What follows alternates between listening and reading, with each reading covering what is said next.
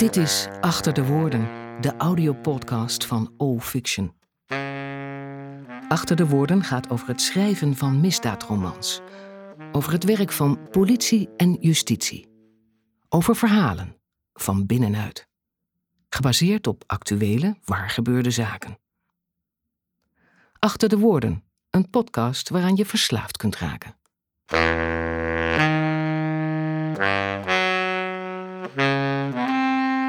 Ieder kwartaal publiceert Achter de Woorden een nieuw fragment uit de reeks Severijn en Govaert of een kort verhaal als voorstudie voor deze misdaadromans. Achter de Woorden doet verslag van persoonlijke ervaringen uit de wereld van politie en justitie.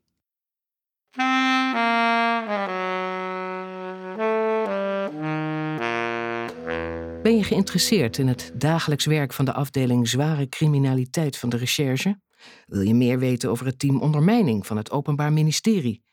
Wil je voelen wat het betekent om te werken in de opsporingspraktijk? Abonneer je dan op Achter de Woorden via onze website allfiction.nl en laat weten wat je van deze afleveringen vindt. Zoek je contact? Heb je vragen, opmerkingen of suggesties? Kijk op allfiction.nl. Achter de Woorden, een criminele podcast. Mijn naam is Maud Koppers. Je luistert naar aflevering 2 van april 2019. Zometeen hoor je Ailau, een fragment uit Onder Verdenking, het eerste deel van Severijn en Govaert. Nu eerst een persoonlijke ervaring van de schrijver Erik Oosthoek, het Vandros-proces tegen Willem Holleder, deel 1. Achter de schermen van de rechtspraak. Maandag 19 februari 2018. Vloekend naar binnen. Eindelijk door de strenge controle. Een misdaadverslaggever van RTL heeft zich te laat geaccrediteerd. Maakt ruzie, maar komt er niet in. Auke Kok en ik mogen wel naar binnen. Iedere bezoeker, ook de geaccrediteerde journalist, gaat door een kogelwerende beveiligingssluis. Eenmaal binnen gaat alles wat metaal kan bevatten door de scanner. Van rugzakjes en bovenkleding tot broekriem en schoenen. Daarna door het detectiepoortje. Drie bewapende beveiligers van de pakketpolitie bewaken het proces. Iedere keer weer sta ik stilletjes te vloeken. Schoenen aan en naar binnen. Alle tachtig stoelen op de publieke tribune zijn bezet. Naast mij misdaadjournalist Erik de Bond. Hij schreef zo'n 400 blogs over deze grootste reeks Nederlandse liquidatieprocessen ooit. De bunker. Langzaam gaat het rolgordijn omhoog. We zijn in de bunker, de zwaar beveiligde rechtbank in Amsterdam-Osdorp. De vijfde dag in het Vandros-proces tegen Willem Holleder. De eerste dag waarop Sonja Holleder, de oudste zus van de Heineken-ontvoerder, gehoord zal worden als beschermde getuige. Bokser, haar koosnaam, beschuldigt haar broer, die vieze hond, onder meer van moord op haar man, Cor van Hout. Sonja zit met haar raadsman in de getuigencabine links voor. Ze zijn zichtbaar voor het Openbaar Ministerie, de rechters van de meervoudige Kamer en de verdediging van Willem Holleder. De cabine is deels afgeplakt en met luiken afgeschermd naar de publieke tribune. Wij kunnen de getuigen niet zien. Overal hangen monitoren. De neus zien we tussen zijn advocaten op de rug. Hij noteert iets. In de zwaar beveiligde rechtszaal zelf zien we de bedreigde misdaadjournalisten Paul Vugts van het Parool en John van den Heuvel van de Telegraaf op de rug. Ze zitten broederlijk naast elkaar op de achterste rij, rechts van de drie rechtbanktekenaars. Gesloten deuren. Advocaat Willem Jebbink, raadsman van Sonja en Astrid Holleder en Holleders ex Sandra den Hartog, vordert gesloten deuren voor de publieke tribune. Hij wil dat de verhoren in afwezigheid van pers en publiek plaatsvinden. Hij wijst erop dat er een reële kans is dat Holleder zijn zussen zal laten vermoorden. Ook de overheid neemt die dreiging serieus. De twee vrouwen doen hun burgerplicht door met hun getuigenissen te voorkomen dat in de toekomst nieuwe slachtoffers zullen worden vermoord. Jebbink spreekt aarzelend. Hij maakt een nerveuze indruk. Een openbaar verhoor is volgens de advocaat onverantwoord. Hij vreest macabere krantenkoppen over een aanslag op een van zijn cliënten. Het sluiten van de deuren van de rechtszaal maakt het mogelijk dat zij vrijelijk kunnen spreken en niet de druk van media en publiek voelen.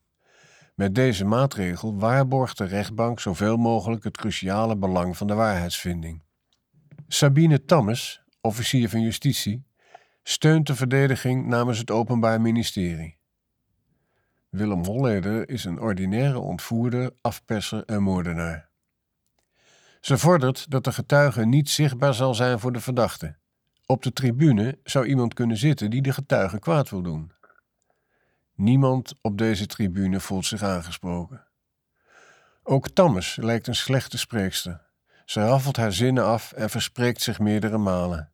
Sander Jansen, die samen met Robert Malevich Holleders verdediging voert, stelt dat het gaat om beschermde getuigen. Het grootste verschil met andere zaken, zoals de passagezaak, is dat bijna alle verklaringen, op één enkele uitzondering na, niet uit eerste bron zijn.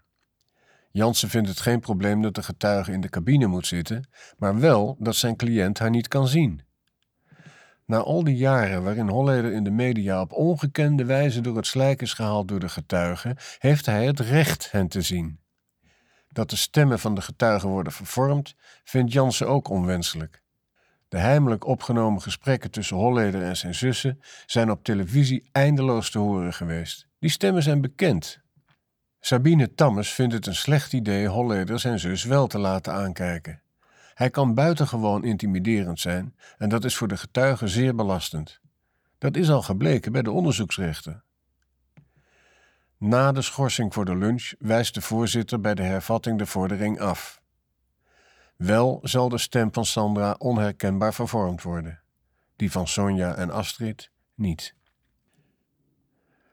Dom blondje of niet? Terug op de publieke tribune. Ze zit drie stoelen links van mij en valt op tussen de vermoeid ogende journalisten die het overgrote gedeelte van de publieke tribune vullen beige mantel, losjes geknoopte centuur, hooggehakte enkellaarsjes, zorgvuldig nonchalant gekapt lang haar. De blondine is met haar mobiel bezig. Ze heeft geen aandacht voor wat er zich achter het veiligheidsglas in de zittingszaal afspeelt. Ze moet van de pers zijn. Gewone bezoekers is het niet toegestaan een mobiele telefoon mee naar binnen te nemen. Overal hangen dwingende huisregels. Het duurt niet lang. Een mevrouw van voorlichting loopt naar de blondine toe, stelt fluisterend een vraag, luistert onwillig naar het antwoord en verdwijnt weer. Een minuut later is ze terug, gebaart dat de vrouw mee moet komen en verdwijnt met haar de gang op. Na de eerstvolgende schorsing spreekt de rechtbankvoorzitter, meester Frank Wieland, ons streng toe. Een journaliste die geluidsopnames maakte, is van de tribune verwijderd. Ze is haar accreditatie kwijt en mag de rechtbank nooit meer in. De opnames zijn gewist. Actrice. Het blijkt te gaan om Marit van Bohemen, 46 jaar. Volgens haar website presentatrice, columniste en actrice. Onder andere in Goudkust, Spangen en Costa. Van Bohemen gaat Sonja, de zus van Holleder, spelen in een zesdelige dramaserie van RTL gebaseerd op de bestseller Judas, geschreven door Astrid Holleder. Ze erkent geluidsopnames gemaakt te hebben van de stem van Sonja. Ik was me van geen kwaad bewust, zegt de actrice. Ik was ter voorbereiding van mijn rol naar de rechtbank gegaan om me te verdiepen in de stem en het Amsterdamse accent van Sonja Holleder. Toen ik daar eenmaal zat, besloot ik een stukje op te nemen met mijn gsm.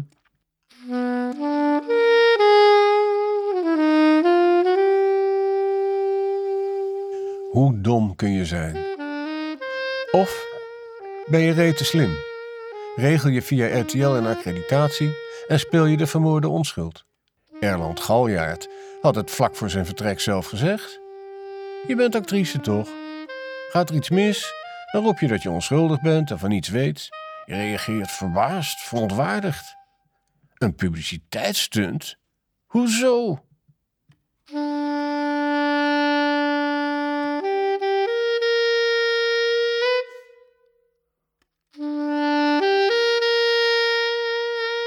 En dan nu I Alle verhalen eindigen gelukkig, als je maar op tijd stopt. Annie M.G. Schmid. Twee mannen namen Ailal door een onderaardse gang mee naar een andere ruimte. Weer trok iemand de zak van zijn hoofd. Ze bevonden zich in een kale verhoorkamer zonder ramen. Achter een stalen bureau een man in pak, verzorgd gel in zijn haar. Een zorgvuldig bijgehouden snorretje, gepoetste schoenen. Kille ogen. Aan een tafel in een hoek van de ruimte zat een andere man, ook in burger, met een laptop en een bureaulamp voor zich. Tegenover hem een lange houten tafel met een schuin blad, versleten, bevlekt. De poten aan de ene kant waren iets korter dan die aan de andere kant. De twee mannen die hem hier naartoe hadden gebracht, bleven achter hem staan.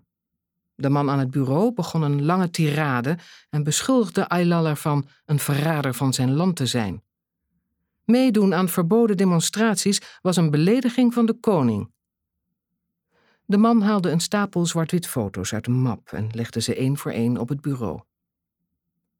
De foto's deden ouderwets aan, maar waren haarscherp. De demonstratie van gisteren.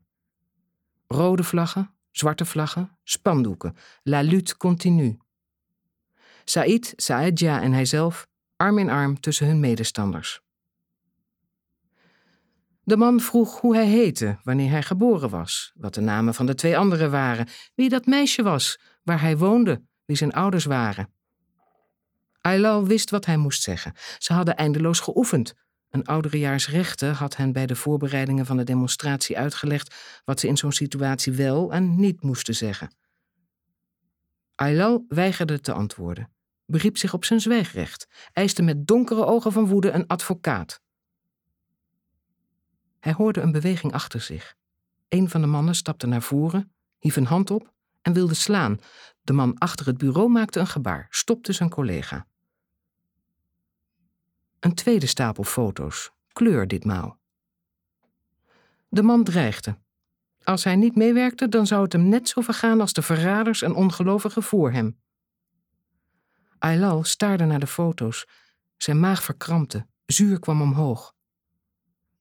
Mannenlichamen, naakt, geblinddoekt, aan de polsen opgehangen aan een haak in het plafond. Gebukt, de polsen met een ketting strak naar de geboeide enkels getrokken. Een naakte vrouw met een zak over haar hoofd en een bebloed onderlichaam. Alles draaide, het werd zwart voor zijn ogen. Aylal voelde niet meer dat zijn lichaam de betonnen vloer raakte. Weer werd hij naar beneden gebracht voor een tweede verhoor. Alles was hetzelfde, alleen de man met de laptop was een ander. De man achter het bureau begon vriendelijk. Wanneer hij zou beloven af te zien van verdere politieke activiteiten en zich te onthouden van iedere kritisch getinte uitlating ten opzichte van de Marokkaanse overheid, werd hij vrijgelaten. Een verklaring, een naam en een handtekening. Meer was niet nodig. Hij zou de zon van de Maghreb weer op zijn huid kunnen voelen. Aylal weigerde en eiste een advocaat. Gruwelijke bedreigingen volgden. Ze zouden hem slaan, zijn vingers breken. Hij zou in eenzame opsluiting wegrotten onder de grond. Tussendoor kwam de man steeds terug op de eerder gestelde vragen. Opeens onverwacht haalde hij dat meisje erbij. Als Aylal niet tekende, zou Saadja het daglicht niet meer zien. Ze zouden die hoer verkrachten waar hij bij was. De man viel stil en maakte een gebaar. De twee bewakers tilden Ailau op en legden hem op de hellende tafel, zijn hoofd aan de lage kant. Zijn voeten staken aan de hoge kant over de rand. Een van de mannen pakte Ailau's enkels, de ander gaf hem stokslagen op zijn voetzolen. Hij dreigde buiten bewustzijn te raken van de pijn, kreeg een plens water in het gezicht. Ailal hoorde de deur, iemand kwam binnen. Hij draaide zijn hoofd en schrok. Een magere man duwde een verrijdbaar tafeltje voor zich uit.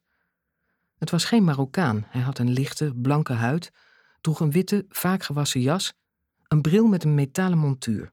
Een soort dokter, maar dan niet echt. Op het karretje stond een kastje. Aylal zag een paneel met meters en knoppen. Er kwamen twee draden uit met handvatten aan de uiteinden. Uit ieder handvat stak een dun koperen staafje. Hij kreeg het ijskoud. De dokter stak een stekker in het stopcontact en pakte de twee handvatten. De ene man duwde Aylals bovenlichaam tegen de tafel, de andere trok zijn broek omlaag en greep hem bij de enkels. Hij voelde een scherpe, stekende pijn in zijn lies en hoorde opnieuw zijn zusje gillen, ver weg aan het andere eind van de gang. Vlak boven zijn buik zag hij het angstige gezicht van een verpleger, jong nog, erg jong. Zijn gezicht kwam hem bekend voor, deed hem aan Taunate denken, aan het college. Hij leek op een van de ouderejaars. Onzin. Zijn angsten gingen met hem op de loop. Hij draaide zijn hoofd een beetje. Achter hem wachtte de blanke man in de witte jas, de koperen staafjes als vork en mes in zijn handen, klaar voor het vervolg. De verpleger had hem even aangekeken, kort. Er was paniek in zijn ogen. Herkenning? De jongen mompelde iets over vergeving, leek even bang als Aylal. Hij legde een katoenen zak met ijsblokjes op de zwelling in zijn lies, heel zacht, zorgvuldig bijna, en verdween. Aylal kwam bij toen zijn celdeur openging. Said werd hardhandig naar binnen geduwd. Hij had een ontbloot bovenlijf. Zijn rug zat vol met rode, bloederige striemen. Zijn rechterhand was blauw en opgezet. De pink en de ringvinger waren gebroken. Aylal kroop angstig weg tegen de muur, stak zijn armen uit, probeerde Said op te vangen en zag hoe Saidja opeens in de deuropening stond. Ze was geblinddoekt en had geen broek meer aan, alleen een lang shirt. Er liep bloed langs haar dijbenen. Ze huilde zacht. Iemand trok de blinddoek los en gaf haar een trap in de rug. Ze sloeg tegen de vloer en verloor het bewustzijn. Later op de middag verscheen de leider van het ondervragingsteam. Hij liet Aylal, Saidja en Said de cel uitslepen, de gang op. Saidja raakte in paniek, protesteerde hevig. Ze probeerde zich vast te houden aan het hekwerk en schopte om zich heen. De mannen maakten grijnzend Saidja's handen los en sleurden ook haar mee naar twee stalen kooien waarin de anderen van de groep waren opgesloten. Aylal schreeuwde dat ze moesten volhouden. Hun vrienden staarden vol ontzetting naar het drietal. Ze waren doodsbang. De man sprak bijna vriendelijk tegen de twaalf jongeren. Wisten zij wie dit waren, deze drie terroristen? Twee verraders met hun kabba, hun hoer, vijanden van de koning, demonstranten zonder naam, net als zij. Ook zij twaalf hadden geen identiteit. Maar hij wilde hun nog een kans geven. Vannacht zou de dienst een voorbeeld stellen. Morgen vroeg was het voor hen de laatste mogelijkheid om te zeggen wie ze waren. Als ze dat niet deden, zou voor hen het lot van deze drie verraders volgen. Aylal luisterde naar de raspende ademhaling van zijn zusje. De motor van de terreinwagen bromde. Zijn ogen traanden van machteloze woede. Hij had het Saïds vader horen zeggen. Temara, dat is de poort naar de hel. Toen wist hij nog niet wat dat betekende. Plotseling schrok hij op. Zijn zusje kreunde, haar hoofd in zijn schoot bewoog. Boven het lawaai van de motor uit hoorde hij opeens het ruisende geluid van de branding. Angst sloeg als een vlam door zijn lichaam. Ze reden naar het strand. Hij wist wat dat betekende.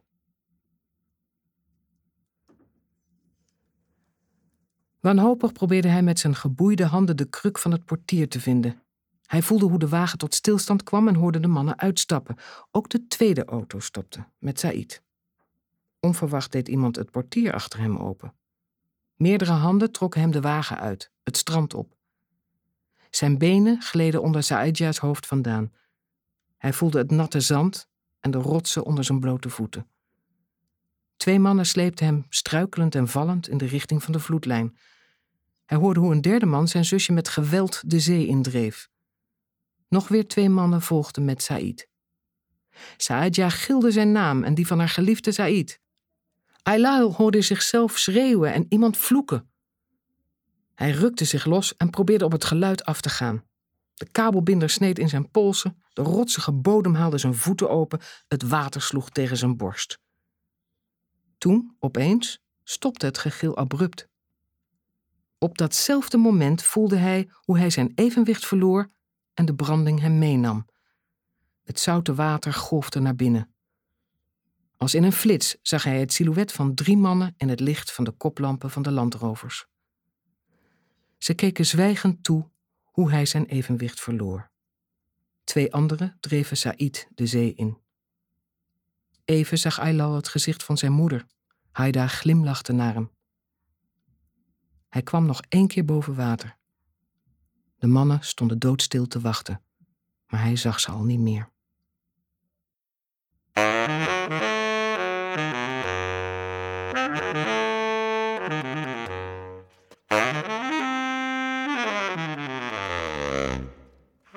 Je luisterde naar Achter de Woorden, de audiopodcast van O Fiction.